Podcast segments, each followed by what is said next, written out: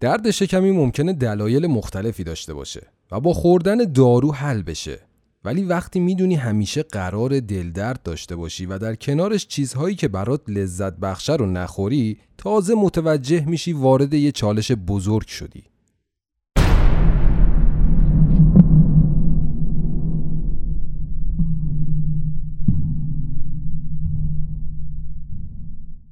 سلام، من بهنامم و امروز میخوام داستان واقعی محسن رو براتون تعریف کنم که دوچار دلدردهای عجیب و غیر قابل تحملی میشه. محسن زندگی پر استرس با فشار کاری زیادی داشت. خیلی خوب نمیتونست غذا بخوره و چند هفته‌ای دوچار دلدرد همراه با دلپیچه میشد.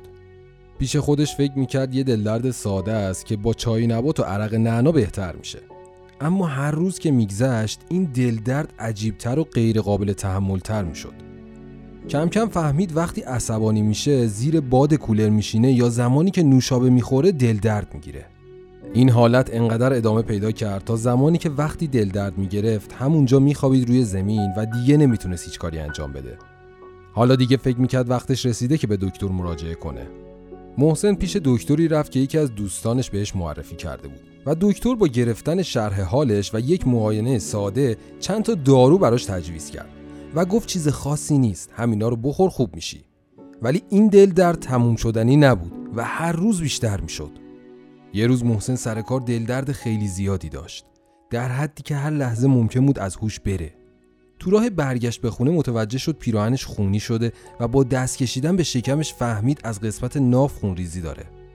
این بار به دکتر دیگه مراجعه کرد. بعد از اینکه شرح حالش رو برای دکتر توضیح داد، پزشک معالجش مشکوک به سرطان روده شد و چکاپ کاملی رو براش تجویز کرد. محسن بعد از انجام آزمایش خون، آندوسکوپی و کولونوسکوپی دوباره پیش دکتر رفت و چیز مشکوکی تو چکاپش نبود. دکتر تشخیص داد که دچار آی بی اس شده یا همون سندروم روده تحریکپذیر که دلیل ابتلا بهش مشخص نیست.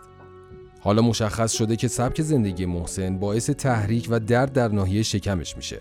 باید یه قسمتی از اون رو تغییر بده و کنارش دارو مصرف کنه.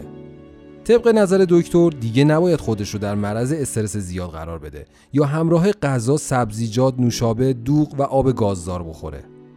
محسن چهار ماه داروهاش رو میخورد و همه موارد رو رعایت میکرد. ولی یه سوال بزرگ داشت که کی خوب میشه و روند درمانش چقدر طول میکشه. دکترش میگفت آی بی اس یه سندروم مزمنه که هیچ وقت خوب نمیشه و همیشه همراهته. باید رعایت کنی تا کمتر دلدرد داشته باشی. محسن از اینکه مجبور بود غذاهایی که دوست داره رو نخوره و همیشه دارو مصرف کنه و باز درد داشته باشه خسته شده بود. برای همین رو آورد به درمانهای مکمل و حدود سه چهار ماه سخت رو پشت سر گذاشت تا در نهایت دلدرد شدیدش از بین رفت. با اینکه مدت زیادی از اون روزها میگذره، ولی محسن همچنان موارد زیادی رو تو زندگی روزمرهش رعایت میکنه. تو موقعیت‌های مختلف که ممکنه با عوامل تشدید کننده بیماریش مواجه بشه، باید حواسش رو جمع کنه چون هنوز روند درمانش ادامه داره، اما زندگی براش راحت‌تر شده. یه استراحت کوتاه کنیم و بریم سراغ سوالات مربوط به سندروم روده تحریک‌پذیر و در خدمت آقای دکتر باباخانیان باشیم.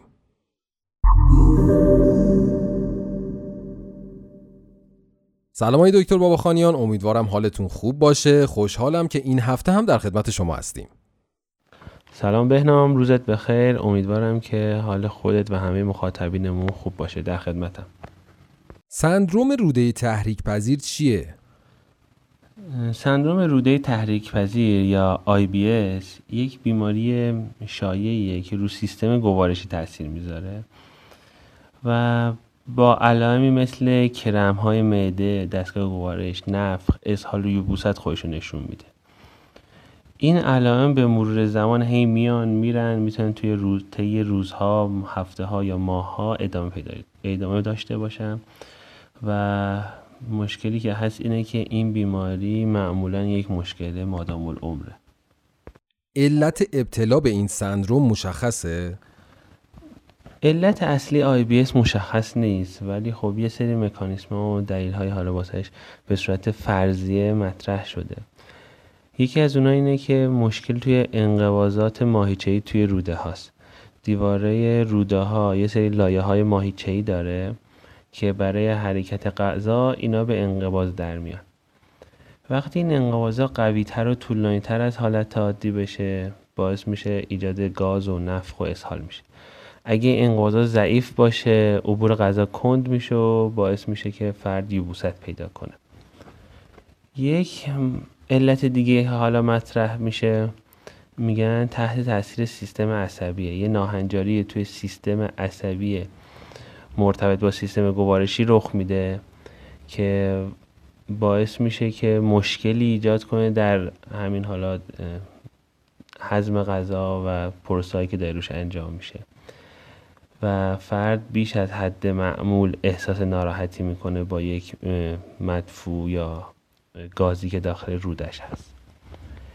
و یه سری سیگنال های ضعیف که باید هماهنگی بین مغز روده رو انجام بدن این وسط مشکل ساز میشن و باعث واکنش بیش از حد بدن به یه سری تغییرات معمولی تو فرایند گوارش میشن که حالا نتیجه این میشه درد و اسهال و یبوست. یه نظریه دیگه‌ای که حالا فرضیه دیگه‌ای که حالا قوی هستش عفونت شدیده. یه سری افراد آی بی اس شون بعد از یه حمله شدید اسهال که حالا گاستروانتریت ناشی از باکتری یا ویروس ایجاد شده و یه اورفلویی که یک رشد بیش از حدی توی باکتری‌های روده‌ای رخ داده و از اون به بعد فرد آی بی اسش بروز پیدا کرده. از علل دیگه استرس اولیه زندگی، یه سری افراد در معرض رویدادهای استرس‌زا مثلا تو کودکی قرار می‌گیرن و بعد از اون علائم آی بی اس شون یا بروز پیدا میکنه یا بیشتر میشه. یکی دیگه از تغییراتی که یکی دیگه از دلایلی که مطرح میشه تغییر توی میکروب های روده است. ما یک سری به صورت عادی سری عادی سری باکتری ها توی روده هامون زندگی میکنن و مفید هم هستن. وقتی در اینها تغییر ایجاد میشه و تعادلشون به هم میخوره ممکنه که باعث آی بی اس بشن.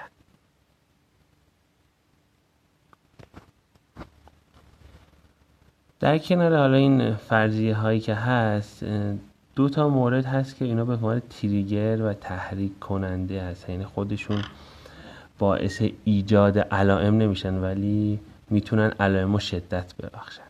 یکیش غذاها هستن، یکیش استرس. یک سری غذاها که حالا معمولا توی افراد مختلف متفاوته و یک چیز کلی نمیشه گفت، با, س... با یه سری غذاها و نوشیدنی‌ها وضعیتشون ب... بدتر میشه. از جمله این غذاها میشه گندم، لبنیات، مرکبات، لوبیا، کلم، شیر و نوشیدنی‌های گازدار. اینا ممکنه که آی بی اس رو بدتر کنه. اکثر بعد مورد دیگه گفتیم فشارها و استرس روحی بود. اکثر افراد مبتلا به آی بی اس علائم و نشانه هاشون موقع دوره های استرسی افزایش پیدا میکنه و این استرس خودش ایجاد کننده آی بی اس نیست، به عنوان یک تشدید کننده ولی خیلی مطرح است. با چه آزمایش هایی میشه سندروم روده تحریک پذیر رو تشخیص داد؟ هیچ آزمایش قطعی برای تشخیص آی بی اس وجود نداره و پزشک با اون شرح حال کاملی که میگیره، سابقه کامل پزشکی، معاینات فیزیکی و حالا اگه لازم دونست یه سری بررسی انجام میده واسه رد یه سری بیماری‌های دیگه مثل سلیاک به تشخیص نهایی میرسه و با کرایتریاهایی که هست تشخیصشو انجام میده. رژیم غذایی مناسب برای افراد مبتلا به این سندروم چیه؟ ببین همین اول یه نکته خیلی مهم اینه که درمان آی بی اس یا همین سندروم روده تحریک پذیر واسه تسکین علائم متمرکز شده تا فرد بتونه یه زندگی معمولی داشته باشه. همونطورم که اول صحبت ها گفتم یه مشکل مادام العمره. حالا با توجه به استیج بیماری یا شدید و خفیف بودن بیماری راه حل های مختلفی در نظر گرفته میشه. علائم و نشانه ها رو که خفیف هستند رو اغلب میشه با مدیریت استرس و تغییر رژیم غذایی و لایف استایل و شیپ زندگی کنترل کرد. این افراد از خوردن غذاهایی که حالا طی تجربه متوجه شدن حالشون رو بدتر میکنه باید خودداری کنن، غذای پرفیبر بخورن، مایعات زیاد بخورن، به طور منظم ورزش کنن و خواب کافی داشته باشن. حالا پزشک ممکنه که پیشنهاد کنه که یه سری غذاها رو از رژیم غذایشون حذف کنن. این غذاها چه جور غذاهاییه؟ معمولا غذاهای پرگازی که نفاخ هستن واسه نفخ شدید میشن، مثل نوشابه‌های گازدار و الکلی و برخی غذاهای دیگه که ممکنه موجب ایجاد افزایش گاز بشن. یه دسته دیگه از غذاها غذاهای داره گلوتن هستن. گلوتن یه ماده‌ای هستش که توی گندم و جو و این چیزا وجود داره و تو بعضی از افراد آی بی اس این وقتی هضم میشه، حذف که میشه، علائمشون بهتر میشه، حتی وقتی که سلیاک نداشته باشن. سلیاک یه بیماریه که کلا به گلوتن حساسه و اونا اصلا روش اصلی درمانشون که حذف غذای گلوتن داره. حالا توی آی بی اس مطرح شده که وقتی توی آی بی اس ها هم غذاهای گلوتن دار هضم میشه، علائم اسهالشون بهتر میشه.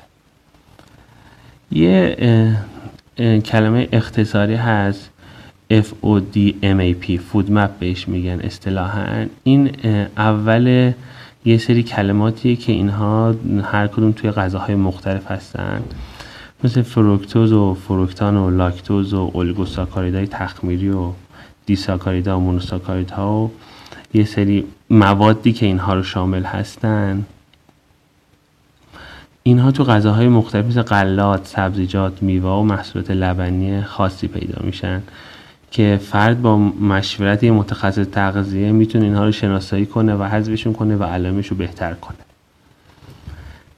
اگه حالا مشکل فرد متوسط تا شدید باشه، ممکنه به یک تراپیست در کنار درمانهای خودش نیاز داشته باشه، مخصوصا اگه افسردگی یا استرس زیادی داره و اینها روی علائمش تاثیر داره.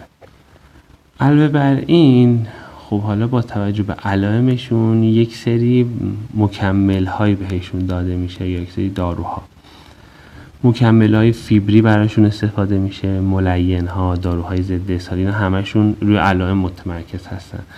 داروهای کولینرژیک واسه وقتایی که فرد اسپاسمای درناک روده داره، از داروهای ضد افسردگی تی سی ای یا اس اس آر آی استفاده میشه. داروهای ضد درد هم ممکنه براشون تجویز بشه. اینا برای علائم بود. یه سری داروها به طور اختصاصی برای آی بی اس که حالا اسمشون تخصصی و پزشک متخصص باید براشون تجویز کنه و اینها هم تا حدودی کمک کننده هستن، ولی به مصرف به ادامه مصرفشون نیاز هست و اینکه زیر نظر پزشک باشه. با همه اینها الان همچنان درمان آی بی اس در حال تحقیق، دارن روش کار میکنن. یکی از کارهایی که دارن براش انجام میدن بهش میگن اف ام تی که حالا یک سری میکروب هایی که گفتم فلور نورمال روده خودمون هستن و توی مدفوع حالا ممکنه پیدا بشن، با استفاده از کمک با کمک گرفتن از اونها و انتقالشون به روده فرد مبتلا به آی بی اس و برقرار کردن اون تعادل بتونن این درمانو استفاده کنن که حالا فعلا در حال آزمایشات بالینیشه. و در آخر کلا دو تا داروهایی که گفتم و یکیش و مهمترینش که حالا خیلی ساده هست و میشه استفاده کرد، شیوه های شیوه زندگی و لایف استایلی که فرد فیبر استفاده کنه، از غذاهای مشکل دارش پرهیز کنه. یه نکته مهم اینه که در زمانهای منظم غذا بخوره، یهو یه وعده رو حذف نکنه، از تایم‌های غذاییش متغیر نباشه. وقتی اینا منظم باشه، روده هم عملکردش منظم میشه و بروز علائم کمتر میشه. یه نکته مهم دیگه اینه که حتما ورزش کنن این افراد و این ورزش کردن منظم هم خودش از بروز علائم جلوگیری میکنه. یه سری چیزا هم که حالا مطرح میشه، یه سری درمان‌های جایگزینن که حالا داخل کشورمون به صورت طب سنتی هم هست. اینکه اینا هنوز نقششون مشخص نشده و میتونن کمک کننده باشن، ولی خب زیر نظر آدم متخصصش و نه صرفا تبلیغات. حالا مطالب دیگه‌ای که من تک و توک باهاش برخورد کردم و دیدم که حالا مقالاتی در موردش بوده، گفتن هیپنوتیزم میتونه کمک کننده باشه. نعنا تند به صورت یه قرص با روکش مخصوص که خیلی آروم روغن نعنا رو تو روده کوچیک آزاد کنه، از نفخ و فوریت و دفع برای دفع و دردش کم و درد جلوگیری میکنه، کاهش پیدا میکنه. استفاده از پروبیوتیکا، پروبیوتیک هایی که باکتری هایی هستن که خوب هستن و برای سیستم گوارشی مفید هستن، مثلا توی یه سری لبنیات ها هستش توی بازار میتونن استفاده کنن. اینها هم یه سری علائم مثل درد شکم و نفخ اسهال رو کم میکنن. برای افرادی که استرس دارن یوگا و مدیتیشن کمک کننده بوده و میتونن از این هم استفاده کنن. ممنون آقای دکتر که وقتتون رو در اختیار ما گذاشتین. خواهش میکنم. امیدوارم که مطالب مفید بوده باشه و ایشالا هرچی زودتر برای آی بی اس هم یک درمان قطعی پیدا بشه که این مشکل بادابالعمر رفع بشه و خیلی از افرادی که حالا زندگیشون تحت تاثیر این مشکل هست و اذیت میشن این مشکلشون حل بشه. خوشحال شدم با صحبت کردم. فعلا خدا نگهدار. خب میرسیم به پایان یازدهمین قسمت فصل سوم پادکستمون و مثل همیشه به سلامتی همتون.